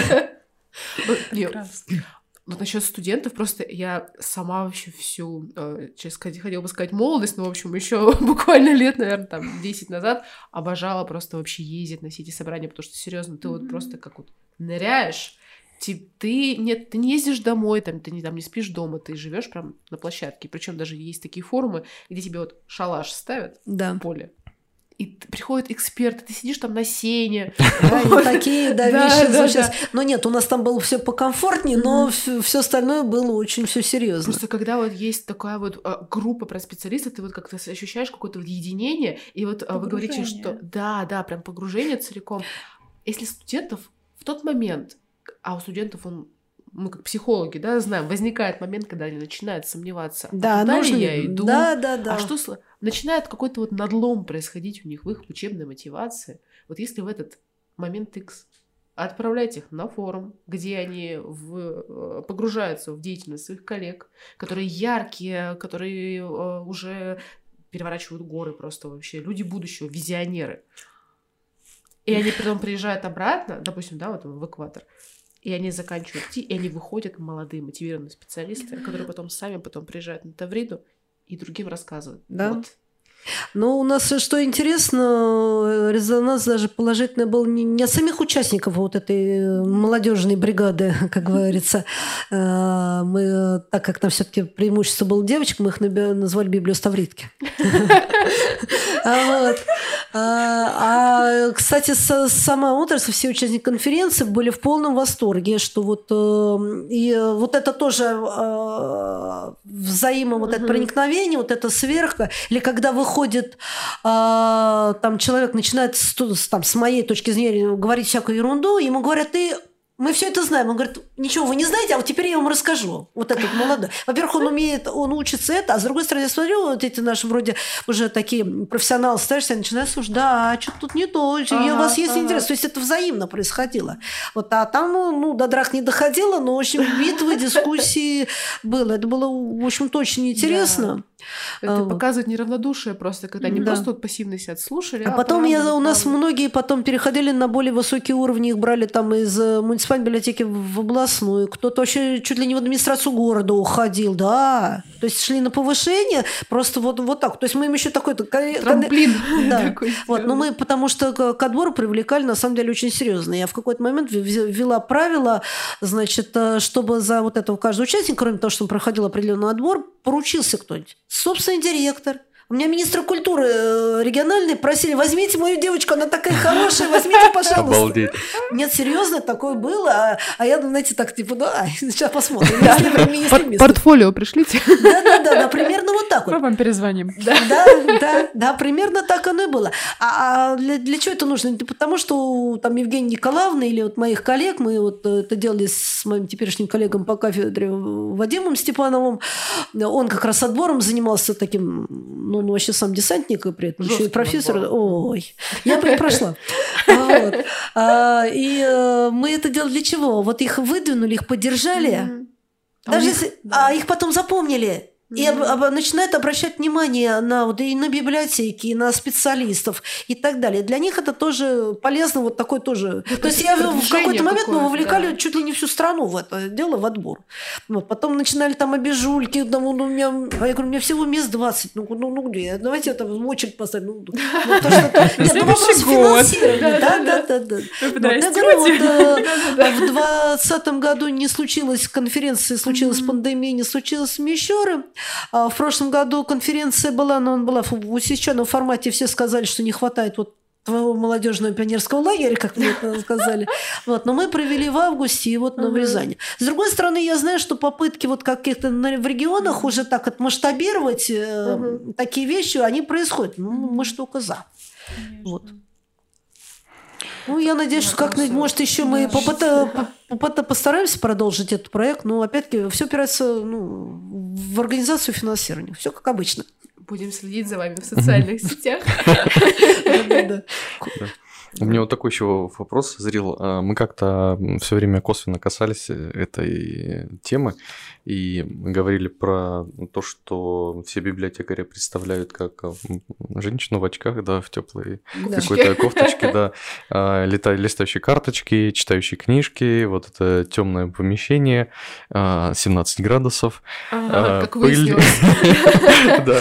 И, собственно, вопрос так назревает, а как цифровизация вообще влияет на библиотеки, и а, насколько меняется вот а, как бы инструментарий, да, который использует библиотекарь. А, насыщена уже библиотека технологиями или нет? Насколько глубоко они проникли в эту сферу? Так, значит, первое, приходите к нам в библиотеку, первое, что вы встретите, это электронный э, считыватель вашего читательского билета. Да. Это первое. Второе, лично проведу вас в ЦОД, посмотрите. А, третье, так. у нас один центр есть, да, а, но это вот так, да. Но то, что электронный каталог, с которым можете заказать книжку прямо на сайте, потом приехать и вам ее выдадут, да. Вот, а если не ход книжка, оформляю электронный читательский туристический билет, читаем ресурсы, пожалуйста. Не угу. надо выезжать из своего любимого там Южного Бутова или Иркутска, или неважно, где вы там находитесь, да? А, вот. А, ну вот опять-таки э, у нас есть ресурс, который нам поручено э, Российской государственной библиотеки э, поручено государством быть оператором. Это федеральная государственная информационная система под названием Национальная электронная библиотека. Угу любимое мое детище э, невозможно. Проект уже лет 15, он там э, видоизменялся, но там сейчас 5 э, миллионов оцифрованных текстов. Это же просто чудовищное При этом там количество. и старинные книги, и книги вот для uh-huh. профессиональных библиотекарей, и плакаты, издания. Коллеги, как вы думаете, мало того, что это надо было все оцифровать, да? Залить, и чтобы это еще и не падало. Да, это же... И там еще, кстати, все диссертации, все авторферат диссертации защищены на территории России. России. Ну, мы оцифровали, по-моему, только ну, не с 47 -го года, но это вот постоянно работает. Да, с 1947 года. А вот, э, мы хранители вообще всех диссертаций, которые сдаются. Кроме медицины, но мы все равно автореферат собираем. Мне есть... нравится слово «хранители». Хранители. Мы хранители вечности. Да, да. Поэтому мы работаем в долгую. Вот. Мы, кстати, посчитали, чтобы оцифровать весь наш фонд, э, он у нас 47 миллионов единиц хранения, надо примерно 2500 лет. О, боже мой! Эти без работы не останутся. И это, ну, на самом деле, это не дешево и достаточно сложно давать. А потом оцифровать это не только бросить на сканер, да, потом вынуть и файл как-то-нибудь назвать. Его надо распознать, его надо там привязать, да, его надо... Описать правильно. Описать, да, да его, с ним можно и нужно поработать, чтобы его потом другие нашли каким-то образом, да, вот и так далее. Это серьезнейшая работа. Поэтому вот, вот вам ответ, где цифровые технологии. Они у нас там везде. Просто вот некоторые он. люди, они не могут, ну, файл там из сканера, там, да, да, да. EPS там 001, а тут просто нужно целиком все написать. Это вот эти такие более серьезные там свойства зайти нужно, там что-то да, это там создать. Ну, много, да, и привязать, и чтобы это было видно, чтобы это раскрывалось. Во всех каталогах, чтобы да, все да, это да. Появилось. То есть э, вот они э, электронные информационные технологии, цифровые, какие угодно. Вот. При этом мы уже, ну, пандемия, спасибо, еще такой задала могучий пинок. Вот, вот по представлению ресурсов, когда вот нас... Вынужденная была, Да, в какой-то момент вынуждены, в какой-то момент мы просто перестали смотреть, э, честно скажу, на законодательство. У нас одно из самых жестких законодательств по авторским правам. Одно из самых жестких в мире.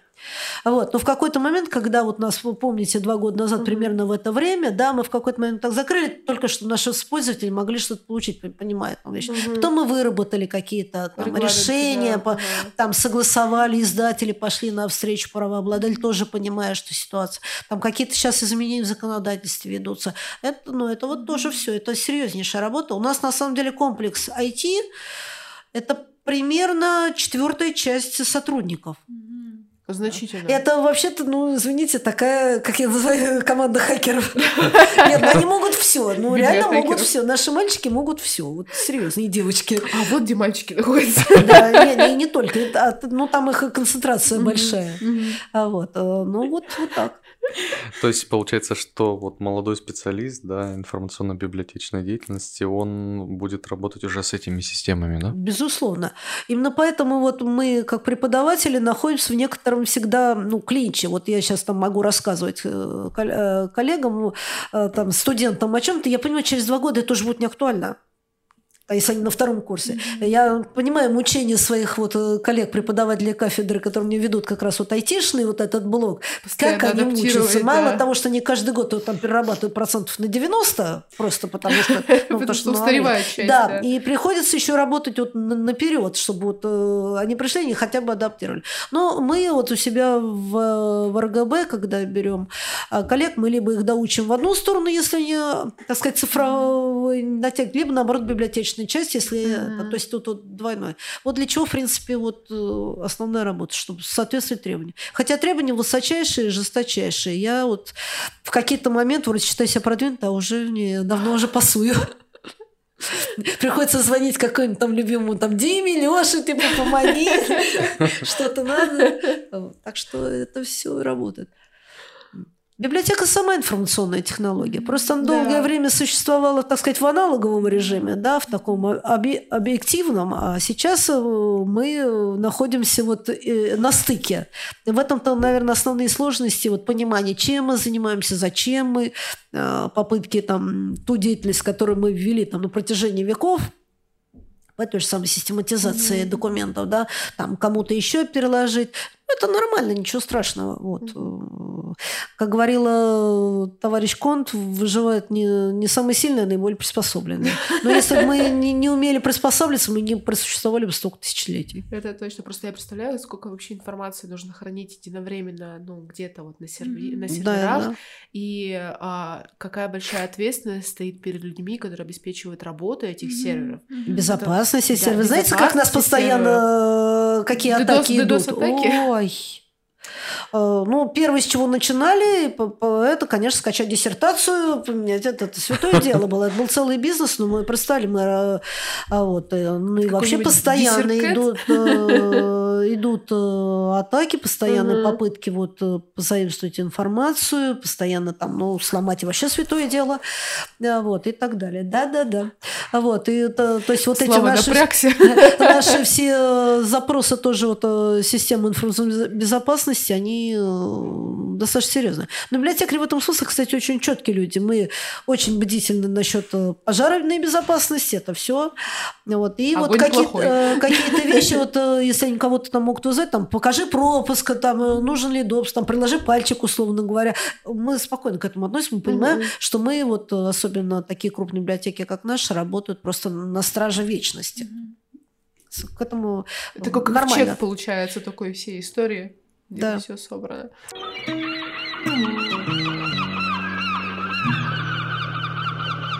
А вот эти вот сайты, где, которые за деньги выкладывают чужие диссертации, каким Стащили. образом они, они получают? Вы знаете... Там даже моя есть. Где мои 500 рублей, которые они за нее просят? А, ну, тут достаточно сложно. Понимаете, в чем дело? С одной стороны, э, диссертация, которую мы э, представляем на защиту, да, она нам не принадлежит. И, как ни странно, мы почти не имеем на нее авторских прав.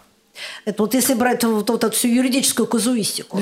Мы, мы ее записали а, при помощи кого-то за, условно говоря, государственные деньги, я утрирую, да? А, и, кстати, обратите внимание, а, всегда диссертация стоит на правах рукописи. На правах рукописи, да. А, почему вот как раз это снимает вот эту э, возможность тиражности? Это первое. Вот. Поэтому, в принципе, и когда мы защищаем, у нас не зря защита, да, это же публичная угу, защита. То есть мы да. должны ее рассказать максимально большему количеству народу показать. Вот уже вам утечка. Если переслали файл оппоненту, ну я утрирую, ага. да, то там напиши отзыв, дорогой там Иван Петрович. Куда попадет дальше это файлы, никто не знает. Она Но же это... на сайте еще висит. Она на да, сайте и всегда. И, и кстати, убирают. автоматом, ботом mm. скачивается на Яте. Нет, она убирается, но через какое-то время. Через какое-то время. Да. Или не убирается. Но автореферат остается. Автореферат по закону с 2010 года все авторефераты в открытом доступе. Как раз это помогает, так сказать, подтверждать вот научную значимость результатов. И точно там Иван Петрович Иванов сказал эти слова. Вот, это по закону с 2010 года. Вот. А сама диссертация, в принципе, достаточно публичная вещь. Поэтому, с одной стороны, то, что они берут деньги, это, это не неправо, да? С другой стороны, мы вообще-то вот э, РГБ получаем обязательные экземпляры, да, угу. диссертация в бумажном виде. В химках, которая хранится. Да, угу. да.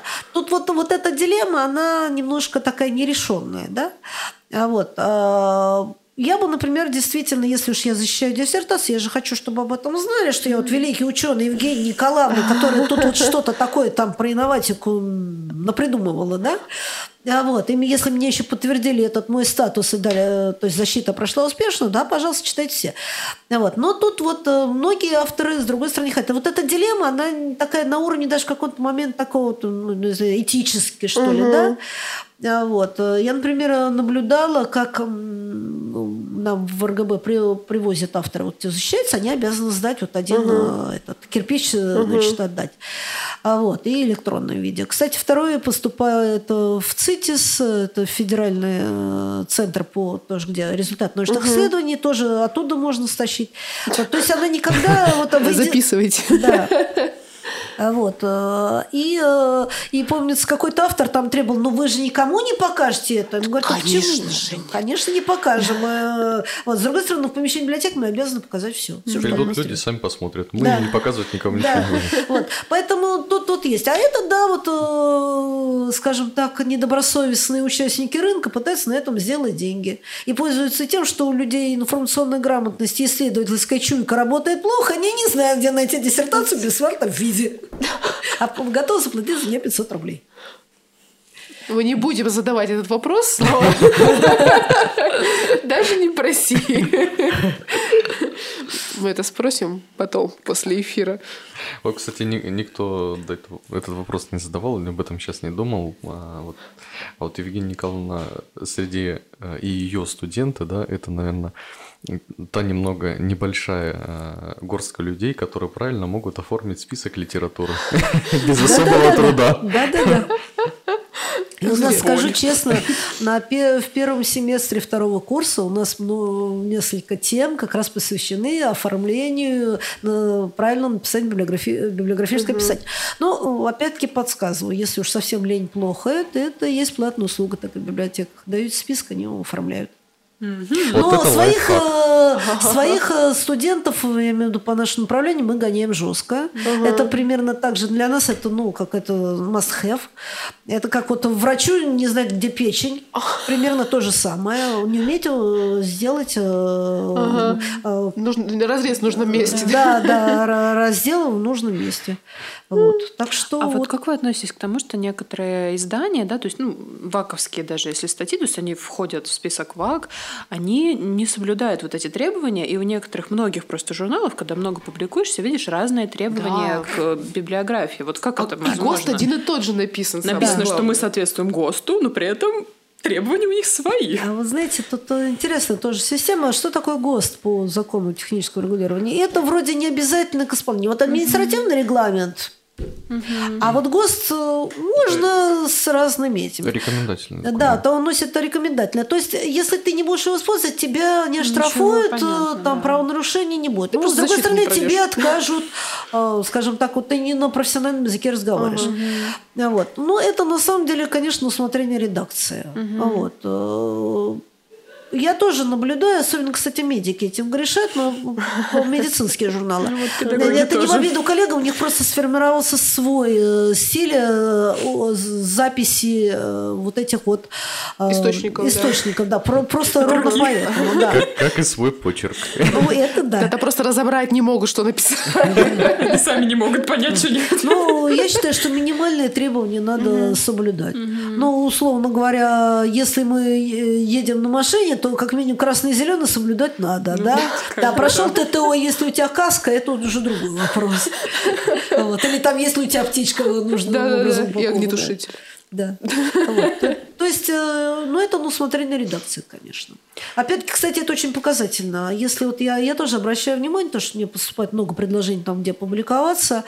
Э, если вот у них такие требования снижены, я понимаю, что и уровень журнала не очень. Угу. А оно мне зачем... Угу. Лишний раз публиковаться да, не да, там.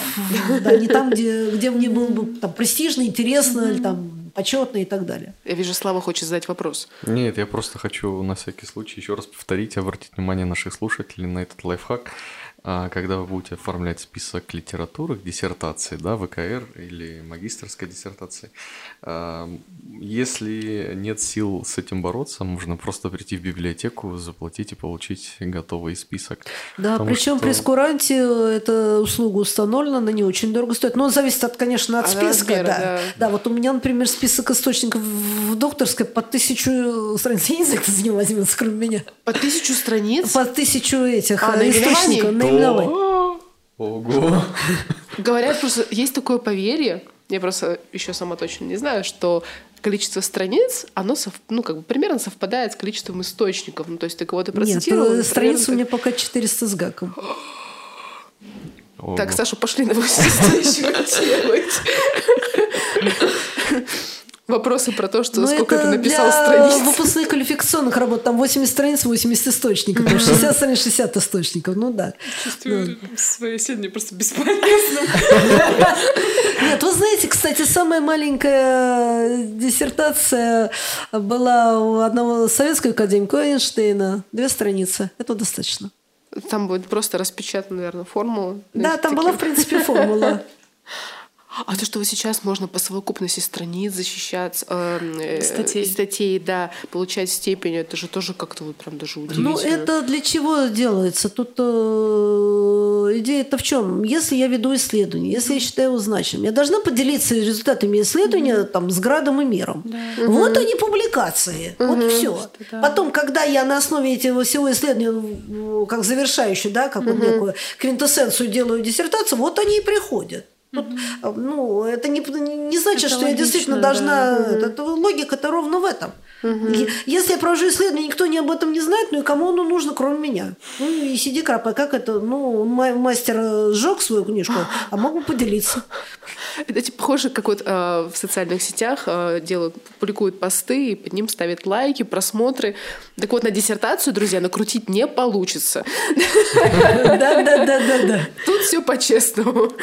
Поэтому смотрите на ваши индексы цитирования в наукометрических базах. Вот, и... Цитируйте друг друга. Цитируйте друг друга. Ох уж это да. прекрасное Во самоцитирование. А. Радость, о, радость взаимного цитирования. Не, ну тысяча источников. Я просто, я помню, когда я работала ну, над своей скромной э, магистрской диссертацией, у меня было источников, ну, не знаю, наверное, 150-200. Нормально. И это было очень сложно их, потому что ты меняешь структуру, и у тебя, соответственно, mm-hmm. меняется расположение источников. Тоже лайфхак делайте подстрочечные сноски, и когда вы будете гонять текст, они просто поедут за вами, а потом вы это вытащите в список. Вот если бы я услышала эти слова тогда, потому что Коллеги, я я поняла, вам не хватает, вам надо кого-то пригласить, чтобы вас научил э, писать. На самом деле я вот этим, так сказать, как это, политпросвещением, да, занимаюсь со всеми студентами, со всеми своими магистрантами вот э, много лет, потому что сама это прошла, и я понимаю, как это в какие-то моменты не хватает. Угу. Вот. Я думаю, ну, следует пригласить какого-нибудь вот вам коллегу более да, старшего, который бы рассказал о таких штуках. Ну, самый простой вот подстрочные сноски. Есть еще другой вариант. Word предоставляет такую возможность. Можно ставить вот эти прямоугольные кавычки и там ставить специальный символ, Под... а потом он подтягивает как а, автооглавление. Но, а, автооглавление, mm-hmm. да, но как раз оно не соответствует, так как это Word, mm-hmm. так сказать, вражеская штука.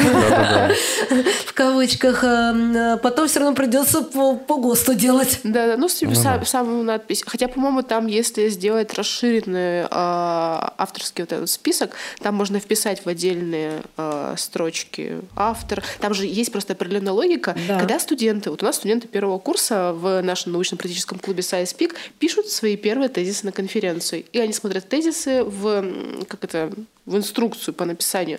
И там сказано, пожалуйста, оформляйте свои источники в соответствии там, с ГОСТ 2018 года. Я что такое ГОСТ? Я говорю, ну вот вы знаете, есть, в общем, такой документ, который говорит, что вот делай так, не делай вот так.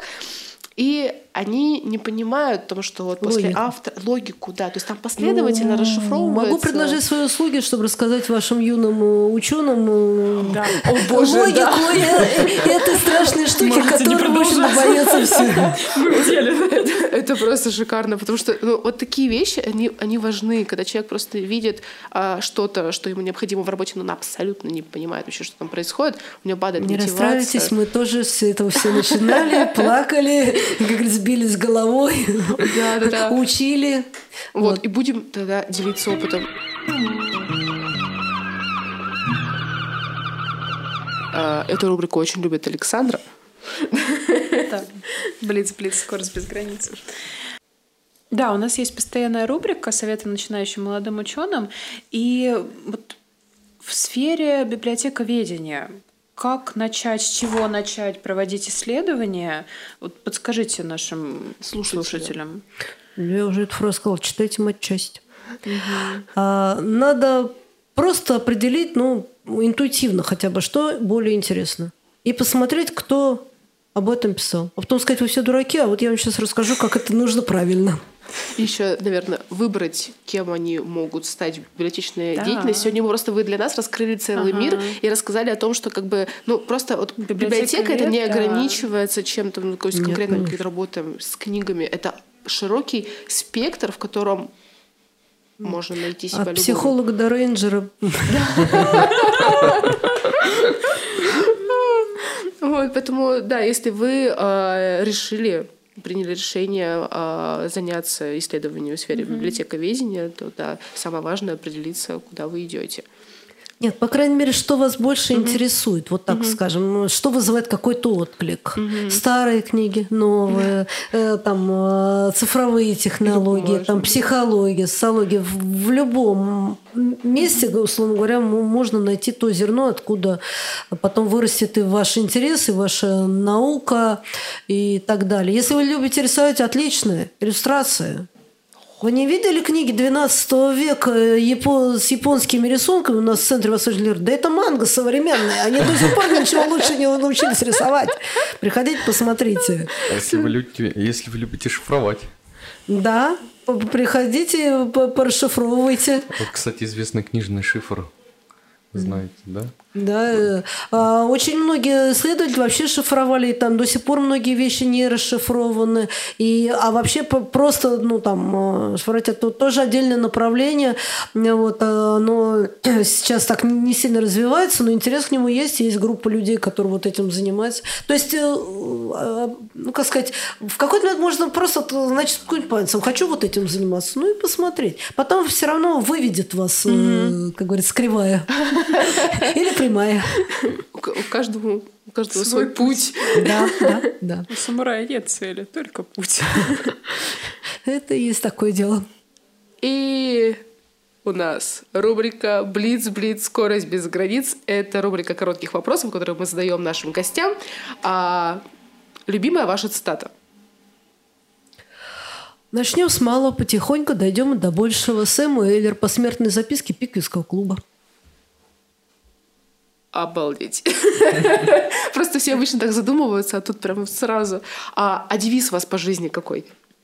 Делай, что должен, и будь, что будет. Это прекрасно. Последняя прочитанная книга, статья, просмотренный фильм. Последняя прочитанная статья – это постановление правительства сегодня утром. Неплохо, Концепция дополнительного образования детей. А последняя книга, которую я открыла вчера и начала читать, книга моего хорошего знакомого Сергея Черняховского под названием «Минкульт». И там как раз анализ, так скажем, деятельности последних министров вот постсоветского периода культуры. Вот, ну, мне интересно. А какой фильм вы смотрели последний раз? Последний? Да у меня папа каждый вечер сериал какой-то смотрит, да я не помню его название, но там такой прикольный дядька по НТВ идет часов 8. По Название не знаю, но забавно. Скандал, интрига, расследование. А вообще щенячьи патрули с племянниками смотрела. Полносерийный. Да-да-да. Вот есть какие-то друзья фиксиков. Ну, то есть друзья вот- фиксиков, да. Да. Нет, фиксиков я не смотрю. Я знакома с папой фиксиков. С Папой делали, э, ну, кто делал, э, кто этот проект придумал. Он так себя и называет Папа, Папа Фиксик. Фиксиков. А. Расскажите нам, о чем вы мечтаете? Честно, поспать в отпуск и защитить докторское. Мне кажется, это выглядит как план, а не как мечта. Ну, Просто это вот прям цель. да. И тут же сразу возникает на вопрос, будущее, планы да. на будущее. А планы на будущее, ну, очень хочется, если профессиональные, то хочется, ну, продолжать, и планы есть. А если такие жизненные, а, очень хочу завести клумбу на своей даче. Это у меня в ближайших планах. Вот жду майских праздников. Когда, да, когда, конечно, прекратится апрельский снег с дождем. Это невозможно что-то. И напоследок, самый важный вопрос. Мы задаем его тоже всем гостям. Что для вас значит наука? Наука тут будет чуть подольше. Фраза «наука – это способ удовлетворить свое любопытство за государственные деньги» приписывается куче советских академиков, начиная, по-моему, со Скрябин, заканчивая Капицей. А Вот. Для меня наука – это, ну, опять-таки, действительно способ э, удовлетворения своего любопытства, способ э, делать то, что мне нравится, и то, что, как э, выясняется, полезно людям. Ну, скажем так, это мой стиль жизни. Наука — это стильно.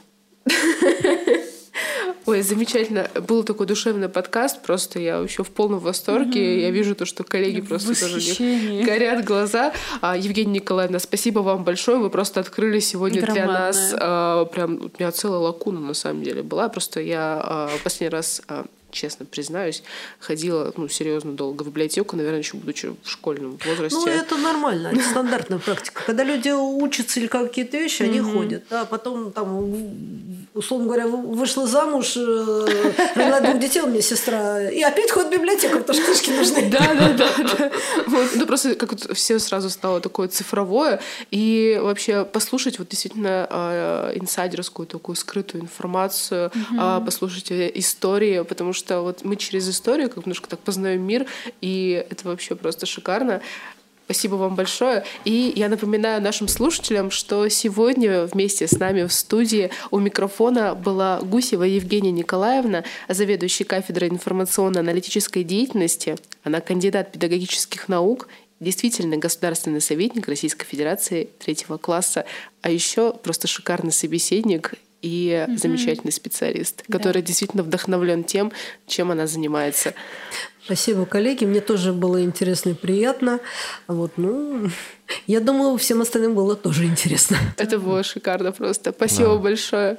И мы прощаемся с вами. Это был подкаст а, Совета молодых ученых Джонатан Лингвистон. Здесь, как обычно, мы с вами говорим о науке, о жизни и о жизни в науке. До новых выпусков. У микрофона была Александра Тамбовцева. Вячеслав Самойлов. И Герда Прудько. Встретимся с вами в следующем выпуске. Пока. Пока-пока. Пока. mm-hmm.